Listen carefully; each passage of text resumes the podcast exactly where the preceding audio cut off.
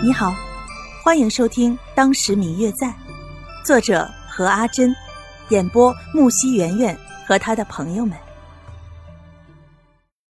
第二百一十四集。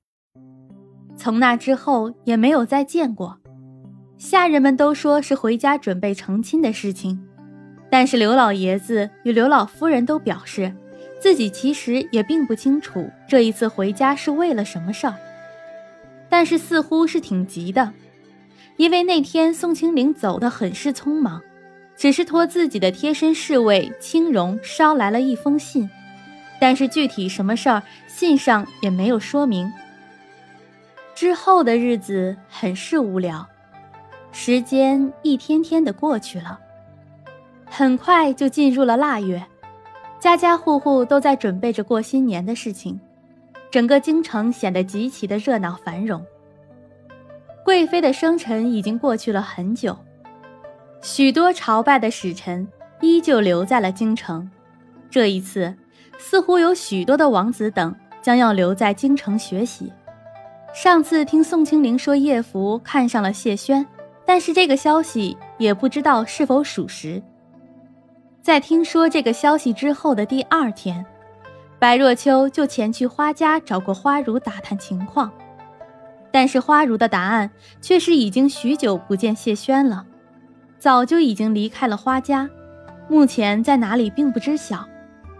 在听说这个消息的时候，白若秋的整个心都似乎不是自己的了，浑浑噩噩的在房间里待了一段时间，也不出去，整个人的精神都萎靡了下去。刘府上下的人都以为他生病了，请了大夫来看，却怎么也说不出一个所以然来。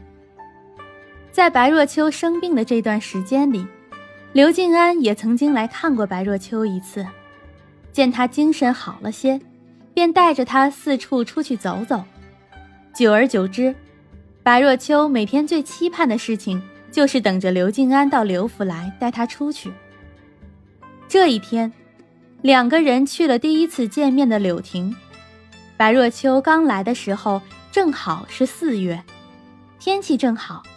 那一天，大家一起热热闹闹的在柳树下喝酒聊天，翠绿的柳条随着微风在空中飞舞，空气中都好像弥漫着快乐。那天，白若秋本来是打算在家等着刘府的回信的，被方玉楠拖出去之后。一直郁闷的他，在这里结识了一帮朋友，心情也很美丽。而今天，自己则因为一个男人伤心，被另一个对自己亲如哥哥般的人带来散心。此时寒冬腊月，柳亭旁的河水都结了冰，在阳光的照耀下显得有些刺眼。柳亭内应该是刘静安早就让人安排好了的。暖烘烘的，待在里面有些不想出来。透过玻璃窗看着外面的景色，阳光似乎也变得温暖了起来。有的柳条甚至出现了一些小小的绿。这一切，让白若秋的心情慢慢好了起来。表哥，你看，春天好像就要到了呢。白若秋看着窗外的景色。似乎心情很是美丽。嗯，不久之后就要立春了，春天确实很快就要到。快立春了吗？原来时间过得这么快呀！嗯，表哥，你泡的茶真好喝。刘静安看了一眼窗外，将自己泡好的茶递给直直的看着外面的白若秋。